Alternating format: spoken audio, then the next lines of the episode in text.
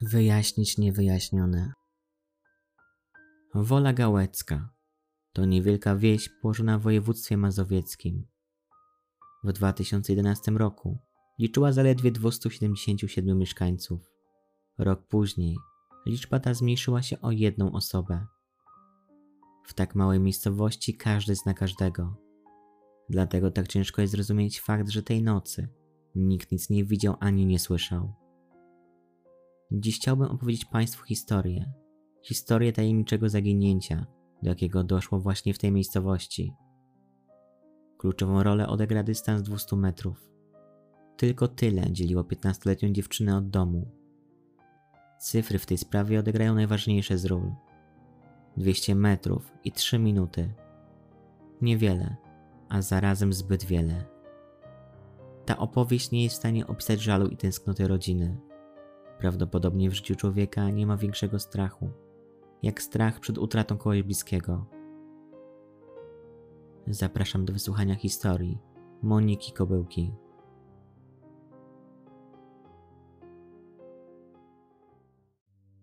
Monika Kobyłka.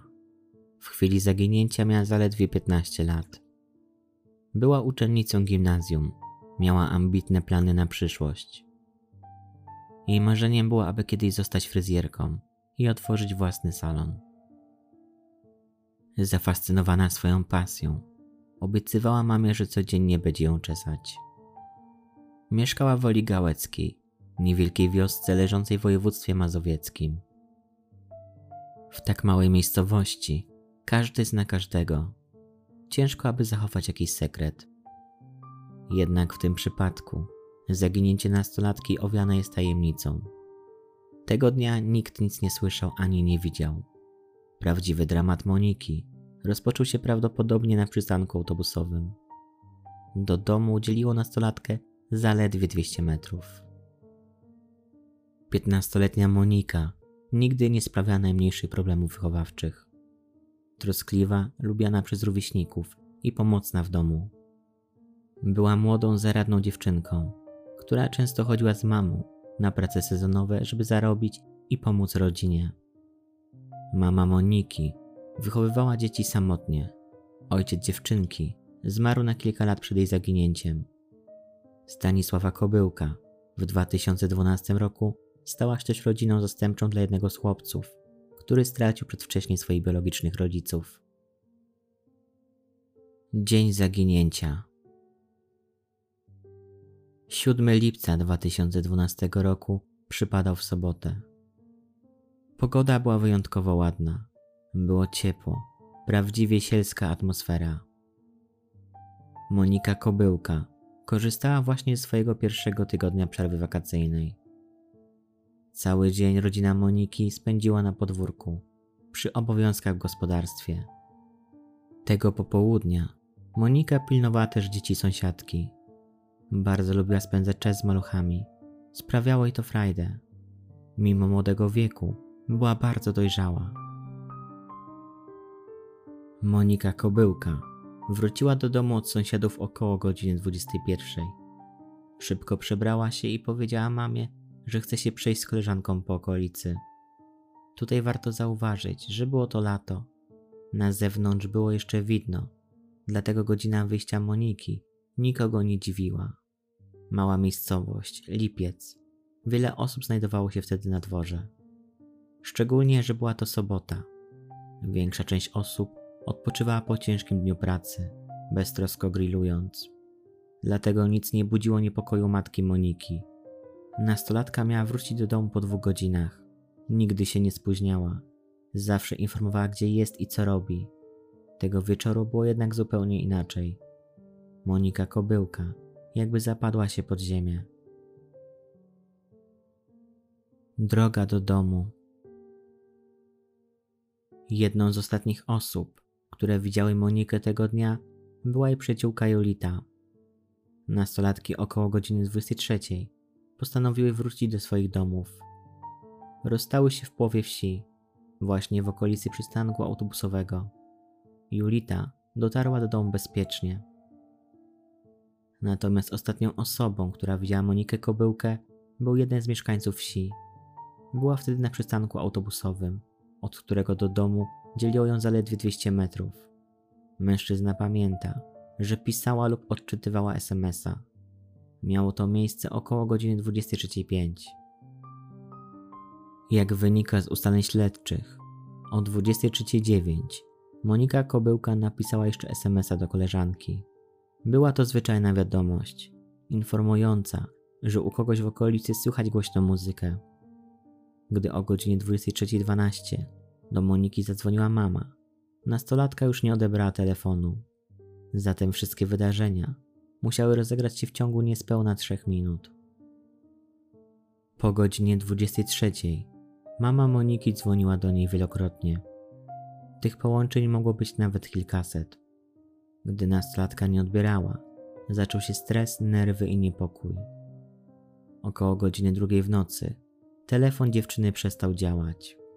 Po raz pierwszy w słuchawce pojawił się komunikat mówiący o tym, że abonent jest chwilowo niedostępny. W trakcie śledztwa udało się ustalić, że do godziny drugiej w nocy telefon Moniki Kobyłki znajdował się w okolicy Woli Gałeckiej. Niestety, nie udało ustalić dokładnych współrzędnych, ponieważ jest to trudny teren. Dookoła znajduje się kilka wież. Jak wynika z oficjalnego śledztwa, komórka Moniki do sieci zalogowała się po raz ostatni o godzinie 2.33. 8 lipca na policji zgłoszono zaginięcie 15-latki. Tutaj miejscowe oddziały policji wykazały się ogromnym zainteresowaniem. Niemal natychmiast postawiono wszystkie jednostki w stan gotowości. Do Woli Gałeckiej przyjechali wybitni specjaliści, między innymi grupa przewodników z psami tropiącymi. Uruchomiono nawet specjalistyczny śmigłowiec, wyposażony w kamerę termowizyjną. Niestety, nawet tak szeroko zakrojone działania nie przyniosły oczekiwanych rezultatów. Nie znaleziono najmniejszego śladu. Pies, który podjął trop, zgubił go w okolicach przystanku autobusowego. Sprawdzono wszystkie okoliczne szamba. Przepytano wszystkich mieszkańców. Policja wnikliwie przekładała każdy kawałek drewna przy domowych drewutniach. Sprawdzono szopy, obory, komórki. Przebadano każdy zbiornik wodny i strumyk. Grupa poszukiwawcza przyczesała każdy centymetr pól i zarośli. To były wyjątkowe działania, przeprowadzone z niezwykłym pietyzmem, za co należą się ogromne wyrazy uznania tamtejszym jednostkom. Moniki jednak nie udało się znaleźć. Nie pozostawiła po sobie żadnego śladu. Miejscowi określili to mianem wyparowania. Bardzo szybko do śledztwa włączyła się prokuratura. Później sprawę przekazano Wydziałowi Kryminalnemu Komendy Wojewódzkiej Policji w Radomiu. Jeden z detektywów, który pracował nad sprawą, powiedział, że udało się dotrzeć do osób, które 7 lipca o godzinie 23.20 były na tym samym przystanku autobusowym w Woli Gałeckiej. Moniki tam nie było. Nie było żadnego autobusu, w który mogłaby wsiąść. Jedyną opcją jest samochód, do którego wsiadła. Została zwabiona lub siłą wciągnięta. Monika to dość ufna osoba, dlatego mogło tak się wydarzyć. 10 lipca 2012 roku zrozpaczona rodzina udała się po pomoc do znanego w Polsce jasnowidza. Mężczyzna pokazywał różne tropy, rysował mapki, ale nic z tego nie wyszło. Po tygodniu sam zrezygnował z dalszego prowadzenia sprawy. Powiedział wtedy rodzinie, że to jest dla niego zbyt trudna sprawa, nie potrafi jej wyjaśnić. Rodzina Moniki Kobyłki była jeszcze u wielu innych jasnowidzów i wróżek, bezskutecznie. Zatrudnili nawet znanego detektywa, ale on też nic nie znalazł. Policja wtedy też nie natrafiła na żaden logiczny ślad. W ten czas akta sprawy sprawdzali policyjni psychologowie. Pozostała w nich nadzieja, że na podstawie portretu psychologicznego będą mogli wysnuć jakąkolwiek hipotezę. Ślady i hipotezy. W trakcie śledztwa przyjęto hipotezę, że związek z zagnięciem Moniki Kobyłki mogła mieć jej aktywność na portalach społecznościowych. Monika była bowiem zarejestrowana na swego rodzaju czacie telefonicznym. Chodziło o wymianę SMS-ów, obrazków i poznawanie nowych osób. Przypuszczano, że nastolatka w taki sposób mogła poznać jakiegoś mężczyznę, który mógłby podawać jej za jej rówieśnika. Wysnuto teorię, że młodą kobietę mógł ten mężczyzna wywieźć do jednej z niemieckich agencji. W celu zweryfikowania tych informacji, pracownicy biura detektywistycznego udali się do Niemiec. Przyglądali się wszystkim podejrzanym lokalom. Na trop Moniki jednak nigdy tam nie natrafiono. W toku postępowania sprawdzono zapisy sygnału BTS. Jednak analizy tych sygnałów nie wniosły niczego nowego do śledztwa. Następnym krokiem było przesłuchanie właścicieli innych telefonów komórkowych, które logowały się w tym samym czasie w tej samej okolicy. Nie udało ustalić się niczego istotnego. Kilka osób przebadano nawet wariografem. Kilka dni po zaginięciu Moniki prokuratura trafiła na kolejny trop. Okazał się nim Daniel W., trzydziestolatek mieszkający kilkanaście kilometrów od Woli Gałeckiej. Przechwalał się, że widział jak Monika koczuje w jednym z miejscowych pustostanów. Miał jej nawet nosić kanapki. Gdy przyszło do zeznań, szybko zmienił jednak wersję wydarzeń. Sam mężczyzna twierdzi, że nie dokarmiał Moniki, natomiast dopowiadał historię tego typu. To był po amfie i mocno wypity. Mężczyzna twierdził natomiast, że widział jakiegoś Mercedesa. W pojeździe miało siedzieć dwóch mężczyzn i z tyłu jakaś dziewczyna. Daniel W. tych słów był pewien. Zastrzegł jedynie, że nie jest pewien, czy widziana dziewczyna to zaginiona Monika Kobyłka. Odkąd policja zaczęła szukać dziewczynki, wspomniany Mercedes miał się już nigdy nie pojawiać w okolicach Woli Gałeckiej. Mężczyznę przebadano wariografem.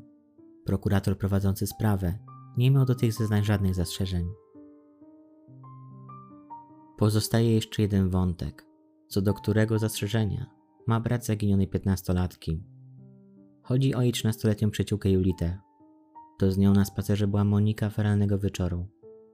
Bartek Kobyłka uważa, że dziewczynka nie mówi całej prawdy. Jest przekonany, że wie więcej niż to, co zna oficjalnie na policji.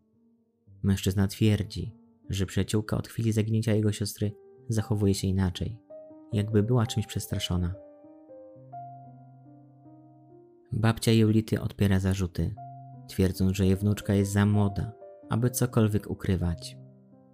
Trzynastolatka w 2012 roku miała być przesłuchiwana ponad 20 razy. Każdy przejeżdżający samochód miał wywoływać u niej ataki paniki. Według relacji jej babci, dziewczynka miała się bać, że tym razem to ją ktoś złapie. Lęk miał być na tyle silny, że przez pierwsze tygodnie od zaginięcia Moniki Kobyłki nastolatka noce miała spędzać w pokoju rodziców. Natomiast koleżanki z klasy Moniki zwracają uwagę na jeszcze jeden szczegół. Przed zaginięciem Monika trochę się zmieniła. Stała się bardziej odważna. Zaczęła rozpuszczać włosy, dbała o siebie. Nastolatki słyszały, że ich koleżanka pisała na czatach z starszymi chłopakami, ale nie są pewne, czy te informacje są prawdziwe. Siostra Moniki Agnieszka również zwróciła uwagę na to, że w ostatnim czasie jej siostra zaczęła otrzymywać dużo wiadomości tekstowych. Kiedyś nawet zapytała Monikę, z kim tak SMS-uje. W odpowiedzi usłyszała, że z koleżankami. We wrześniu 2014 roku śledztwo zostało umorzone ze względu na niewykrycie sprawców. Pomimo umorzenia, policja nie odłożyła tej sprawy do archiwum. Śledztwo może zostać ponownie wznowione w każdej chwili. Wystarczy, że pojawiłby się w tej sprawie nowy świadek bądź wiarygodny trop. Siostra Moniki jest niemal pewna, że dziewczyna wsiadła do jakiegoś samochodu, bo pies tropiący gubił trop w tym samym miejscu, przy przystanku i skrzyżowaniu. Wiele wskazuje na to, że Monika mogła wsiąść do samochodu osoby, którą znała. Może zaproponował, że podwiezie ją do domu. Jedno jest pewne: tajemnicze zaginięcie Moniki musiało mieć świadków. Prokuratura miała swoje konkretne podejrzenia, ale nie udało się zgromadzić dowodów wystarczających na postawienie komukolwiek zarzutów. Niewykluczone, że ktoś z mieszkańców Woli Gałeckiej wie, co się stało z nastolatką, lub widział moment jej uprowadzenia, ale z jakichś powodów nie chce opowiedzieć o wydarzeniach sprzed prawie 9 lat. Na koniec tego materiału chciałbym skierować się do Państwa z apelem. Jeśli wiesz coś o wspomnianej sprawie, coś co pozwoliłoby doprowadzić do jej zamknięcia, nie bój się anonimowo skontaktować. Możesz to zrobić pisząc na adres e-mail zamieszczony w opisie lub bezpośrednio pod numerem telefonu 997. Dziękuję za wysłuchanie tego podcastu. Trzymajcie się.